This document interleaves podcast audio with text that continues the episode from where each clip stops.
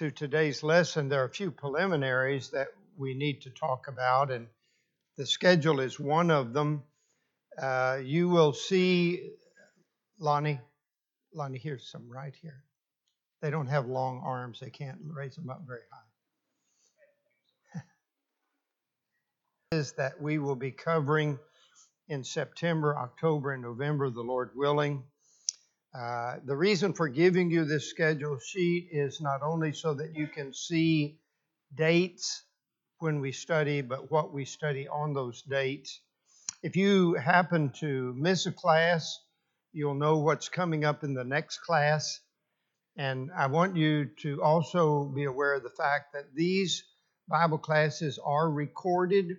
You can go to the website if you miss a class and you can listen to it uh, on recording. Um, each week, you will see two different lesson sheets as you come in. One of those lesson sheets is for the current lesson, the other one is for next week's lesson. I encourage you uh, to be sure that you have both of those. Um, it, it, it always helps if you look at the outline before you come to class. We, we will not necessarily follow the outline exactly, but it will help you to know what's going to happen if you will look at that before you come. And uh, uh, Peggy, our, one of our secretaries, has said that if you need a lesson sheet that you missed, if you'll contact the office, she can either email it to you or mail it to you if you want to have all of the lesson sheets for the quarter. Yes, there are. Lonnie, you haven't worked enough. The, today's outline right there, and yeah, just I think just a few. If you didn't get today's outline, Lonnie has them. And he doesn't work by the hour, so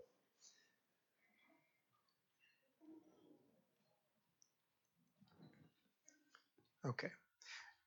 Most of you have been in a class that I have taught. You know that my teaching style is mostly lecture. Uh, I, I, really don't mind questions, I don't mind comments, but I generally feel like I have more to cover than I have time to cover it. And so I don't really stop a lot and ask you to comment. If something's just eating you up and you have to say it, if you'll let me acknowledge you, you can certainly say it. I would ask you to do this. We're really spread out. If you have a comment, you have to really talk loudly enough that other people can help you. I'm not sure I'm smart enough to repeat everything you've said. And so, uh, if you want to comment, be sure you do it loudly enough. Uh, I, I, also welcome written questions.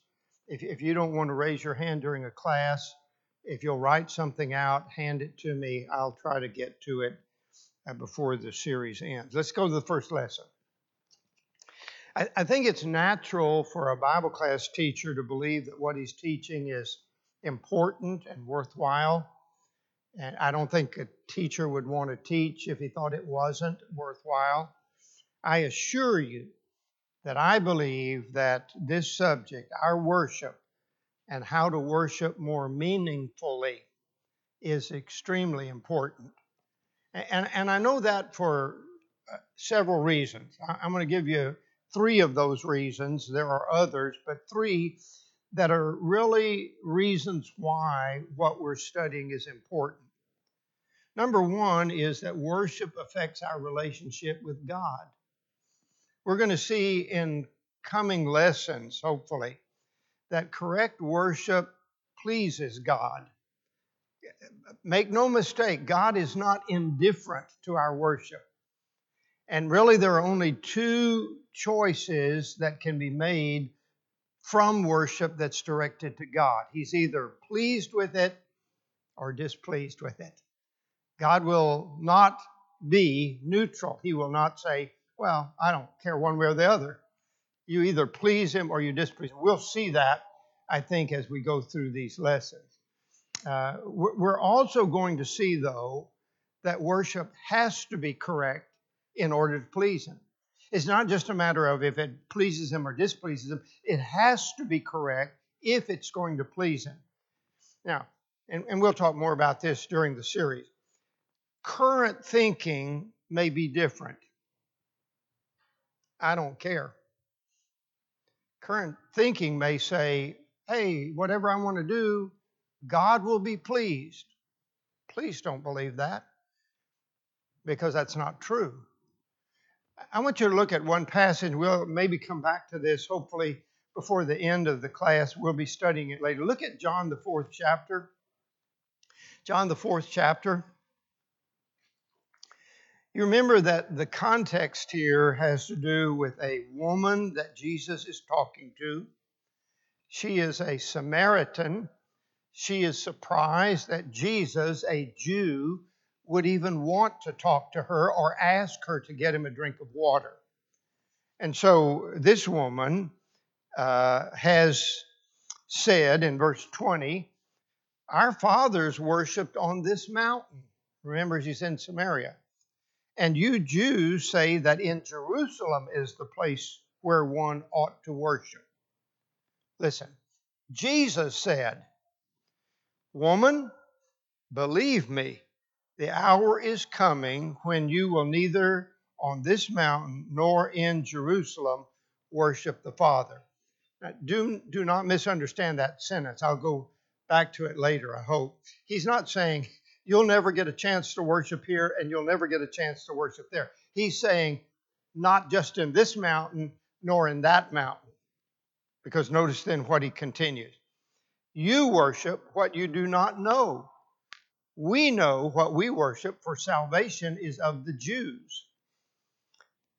But the hour is coming, and now is, when true worshipers will worship the Father in spirit and truth. For the Father is seeking such to worship him. God is spirit, and those who worship him, see the next word?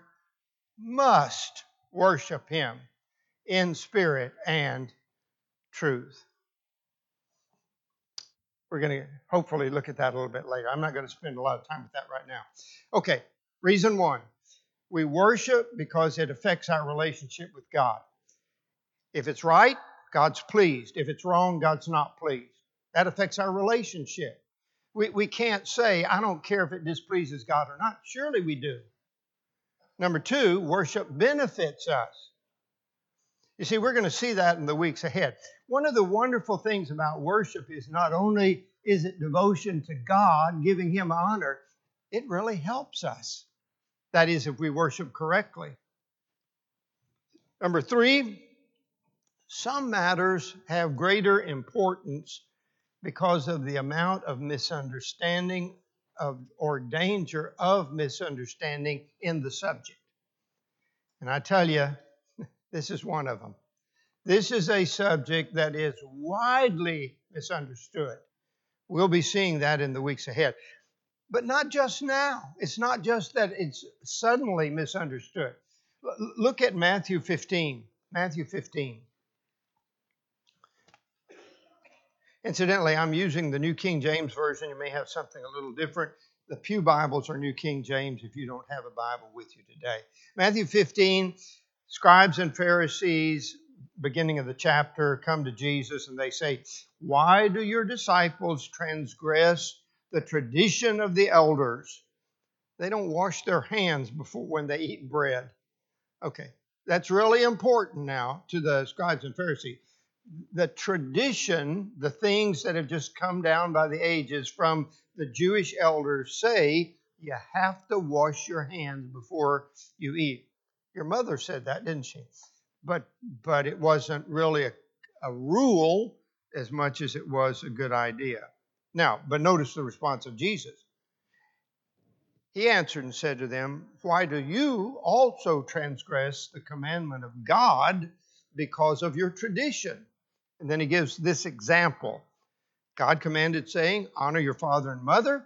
He who curses father and mother, let him be put to death. But you say, Whoever says to his father or mother, Whatever profit you might have been received, might have received from me is a gift to God. here's what they were doing they were saying, Oh, mom, dad, really would like to help you, but you know, all of my funds are devoted to God.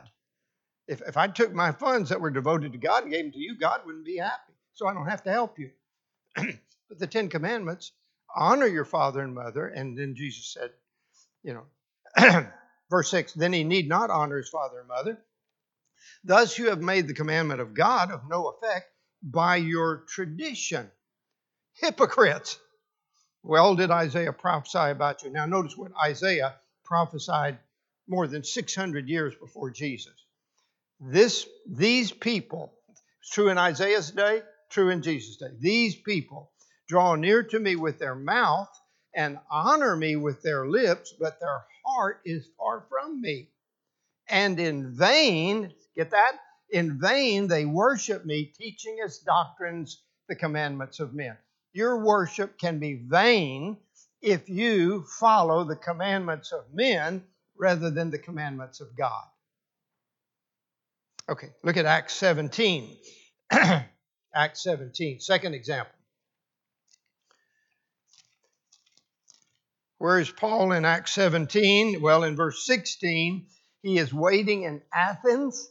What he sees in Athens provokes his spirit because it is a city full of idols. One historian said, It is easier to find an idol in Athens than it is to find a man. Idols everywhere.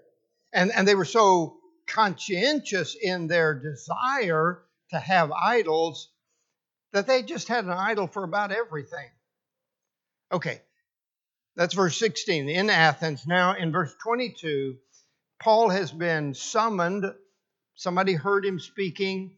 They made fun of him, really. What is this seed picker? That babbler is in the translation, but it literally means like a bird swooping down to pick a seed up that had been on the ground. What is this seed picker? This guy has just picked up a few things. He's not really all that good. Let's hear what he has to say. So Paul speaks to them. Boy, were they shocked. Verse 22 Paul stood in the midst of the Areopagus and said, Men of Athens, I perceive in all things that you are very religious. The King James Version of 1611 used the word superstition. That wasn't a good translation. He's not saying you're superstitious, he's saying you're religious. You're very religious. Was that good enough?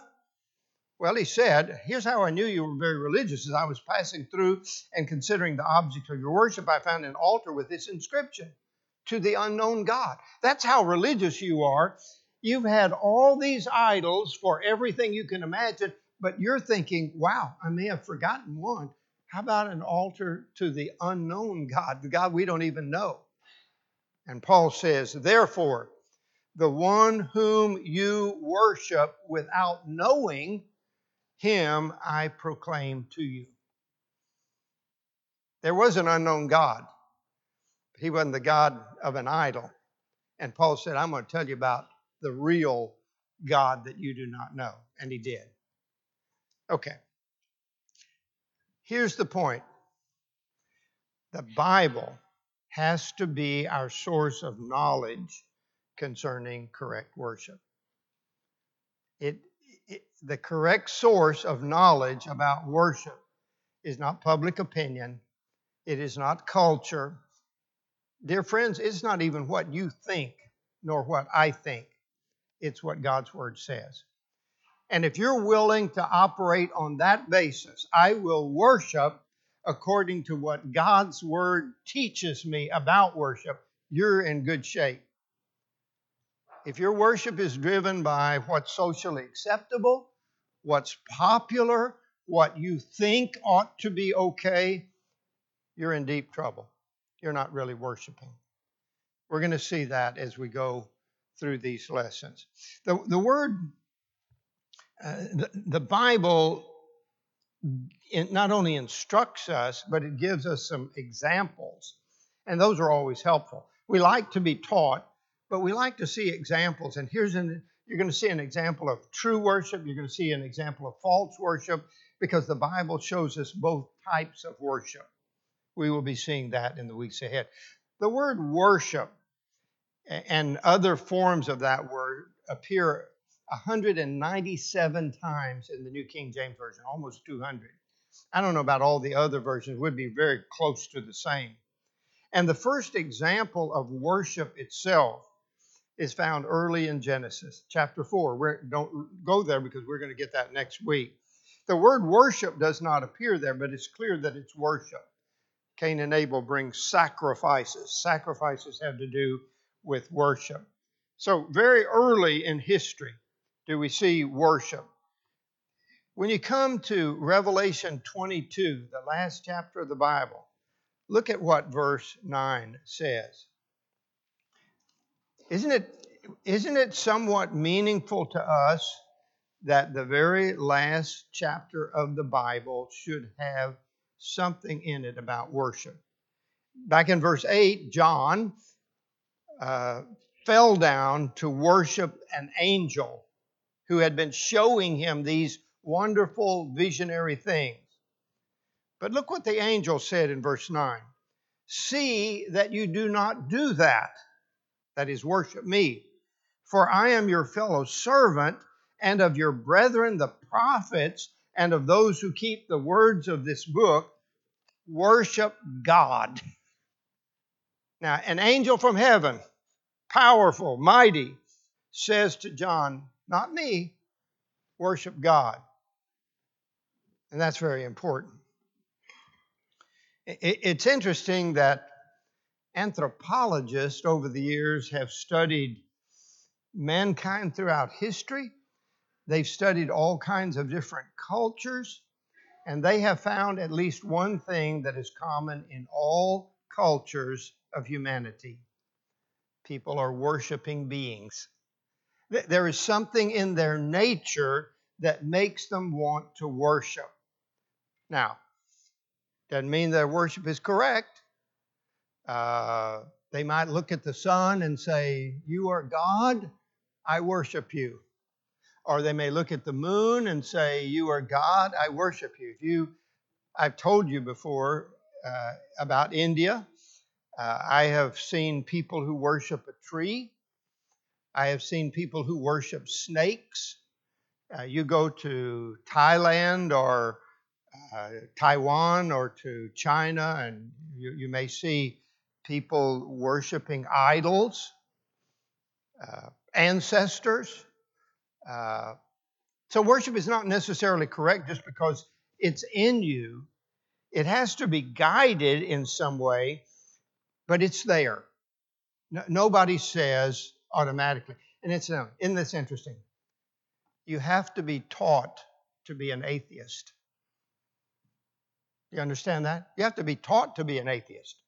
You, you do not, by your own inherent thinking, say, There is no God. Somebody has to say to you, Hey, stupid, there's no God.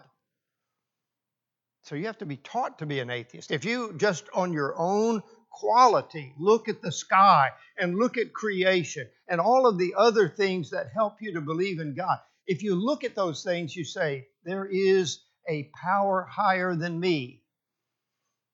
Unless you're an atheist. An atheist then will want to tell you, oh, you were an accident. Didn't you know that? I mean, you, you came from primordial soup. You were an amoeba. And these worlds that we see, the star, that was all an accident. There was a Big Bang theory. They don't tell you how the Big Bang got there, but the Big Bang theory, everything just happened to be. I'm going to tell you one thing, and I've said this before, friends. It takes more faith to be an atheist than it does to be a Christian. Because you have to believe in the ridiculous to be an atheist. Okay. Now, one of the things that we want to do through this study is not only to set out true principles of worship, but we also want to encourage ourselves to improve our worship. I would hope that no one is here this morning who says, I can't worship any better than I worship right now. You can. We all can. Sometimes it's a matter of getting older, getting wiser, being more instructed. But whatever the process is, if we follow it, we can worship better. And that's our goal. We've studied worship before. And that's why this particular series is called More Meaningful Worship, because we want it to be better. Two basic matters that need to be covered that are foundational to this study. One is the meaning of worship. We have to understand what is worship.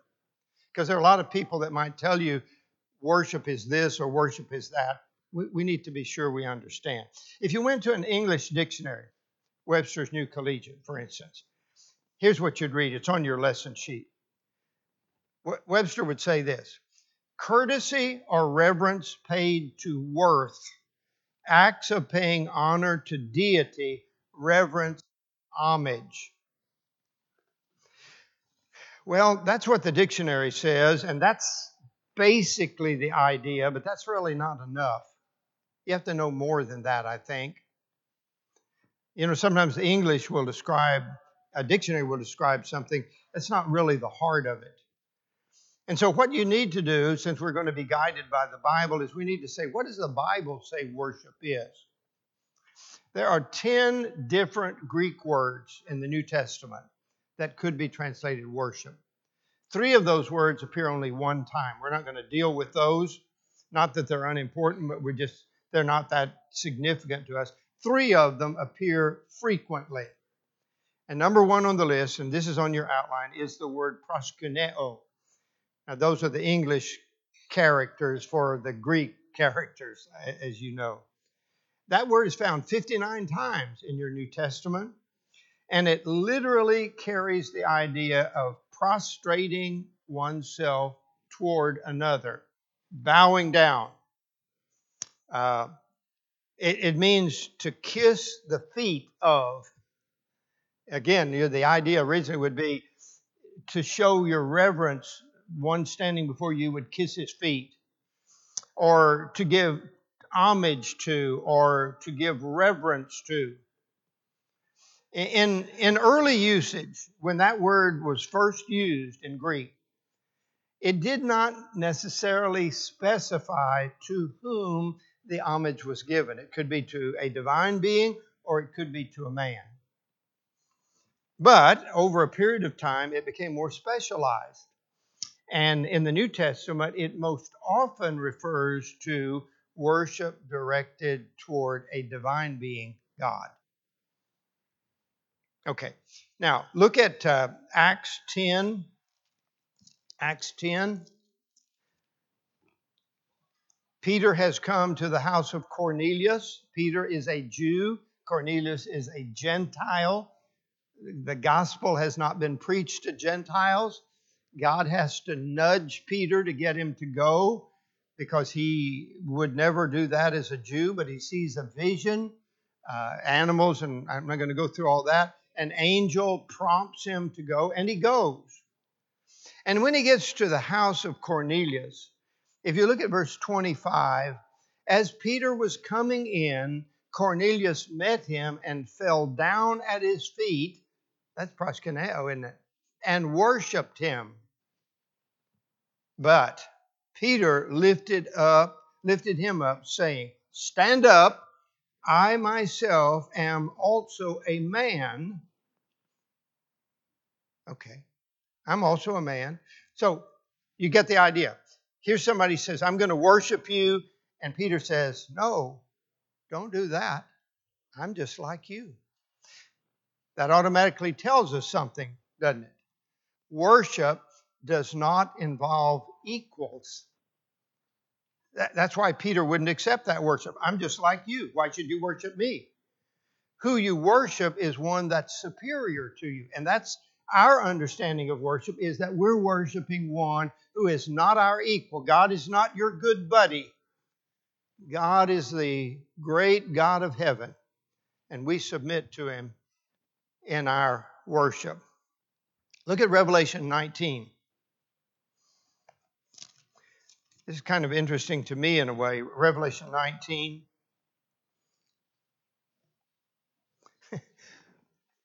this is the second time, this is the first time John's going to have it, uh, the, third, the, the end of the book at chapter 22. But look at verse 10.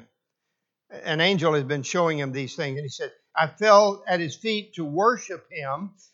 But he said to me, See that you do not do that. I am your fellow servant and your brethren, and of your brethren who have the testimony of Jesus. Worship God. That same thing you tell him in chapter 22. John is so impressed. And here, here's sort of a danger, folks, in a way. John is so impressed by emotion that he thinks that the right way to worship is really the wrong way to worship. I mean, he thinks he's doing right. He's doing wrong. The angel said, Don't, don't do that. I, am not worthy of worship. Incidentally, we don't worship angels. Angels have told us repeatedly, Don't worship us, worship God. That is the message of the angel. Now, uh, there's a, I found an interesting little quote. Uh, I don't know, I, I never heard of Franklin Puckett before, but he wrote this. And I don't often read this kind of stuff, but I want to read this because I, I think you would like to hear it. The word worship is the English term that is most used to translate several different Greek words. For perhaps the Greek word most often rendered worship in the English is the word proskuneo, and it is. This may not mean much at first, but when we break it down into its parts, we get a beautiful picture. The preposition pros, P R O S, means to and in the direction of, toward, and the verb kuneo means to kiss to show devotion, manifesting love, throwing a kiss toward. Worship is, and, and, I'm not doing this irreverently, it's throwing a kiss toward God. Throwing a kiss toward God. You know, children do this. We don't do it very much. Children do it. Has a child ever thrown a kiss to you? That's a sign of devotion. It's not a sign of worship, but it's a sign of devotion. And that essentially is a big part of worship. It is our devotion to God, it's our expression of love for God. That's why we worship. Okay. Now, we've already seen that worship should be directed just toward God. I want to add one more thing to this because we have the time to do it. Look at Matthew, the fourth chapter. This is another very familiar passage. As you know, this concerns the temptation of Jesus immediately after his baptism. The devil has got all his plans to try to trick the Lord and trap him and test him and tempt him. And, and in response to him, verse 9, after the devil has taken him up to a high mountain, showed him all the kingdoms of the world and their glory, and said to him, All these things I'll give you if you will fall down and worship me. Jesus said to him, Away with you, Satan, for it is written, You shall worship the Lord your God, and him only you shall serve. Okay. Worship God only. Now, incident, I want you to notice this. You shall worship the Lord your God, and him only you shall serve. Those are not two necessarily different ideas. Worshiping God and serving God. We're going to see that in, in the next word.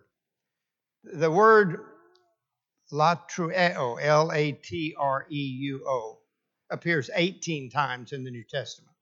It carries the idea of worshiping by sacrifice, making a sacrifice. So, so let me let me put two together quickly. If worship is an attitude, devotion, honor, homage, reverence, and it's also sacrifice, it involves two things at least, doesn't it? Attitude and action. Attitude and action. Worship is not just having a good feeling about God, oh, you're God. Worship is also something that has to be carried out in order to truly be worship. Uh, let me give you a couple of examples. Look at Hebrews 12. Hebrews 12. Let's go to verse 28. Hebrews 12, 28. Therefore, since we are receiving a kingdom which cannot be shaken, let us have grace by which we may, see the next word, serve God acceptably with reverence and godly fear, for our God is a consuming fire. That word serve is latreuo. Let us sacrifice to God, is what it could be translated. Look at uh, chapter 13 and verse 15. Therefore, by him let us continually offer, now notice, the sacrifice of praise to God, that is the fruit of our lips. Some, some people might get thrown off a little bit when they read about sacrifice because they say, oh, well, that's what the Jews did. They brought an animal and killed it and burned it up on an altar. It's not the only way it's used. Sacrifice of praise, which is the fruit of your lips. Your words can be a sacrifice to God. By you, what you say, we're going to see that in singing and in prayer. Uh, it, it's going to be true. Now look at Romans 1. Romans 1 and verse 9.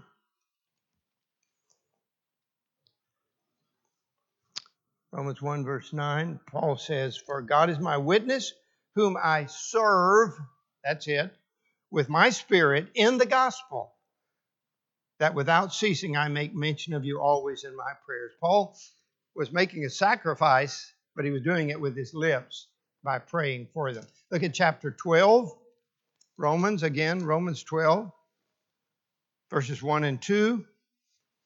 Very familiar words. I beseech you, therefore, brethren, by the mercies of God, that you present your bodies a living sacrifice, holy acceptable to God, which is your reasonable service.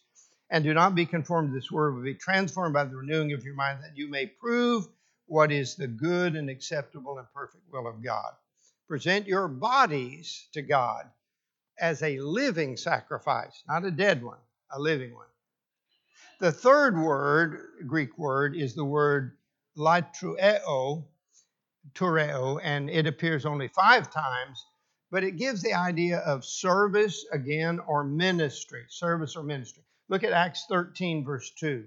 Acts 13 and verse 2. As they ministered to the Lord, there it is, ministered to the Lord and fasted, the Holy Spirit said to separate me and so on. Okay, look at Romans 15. Romans 15. And this time, verse 16.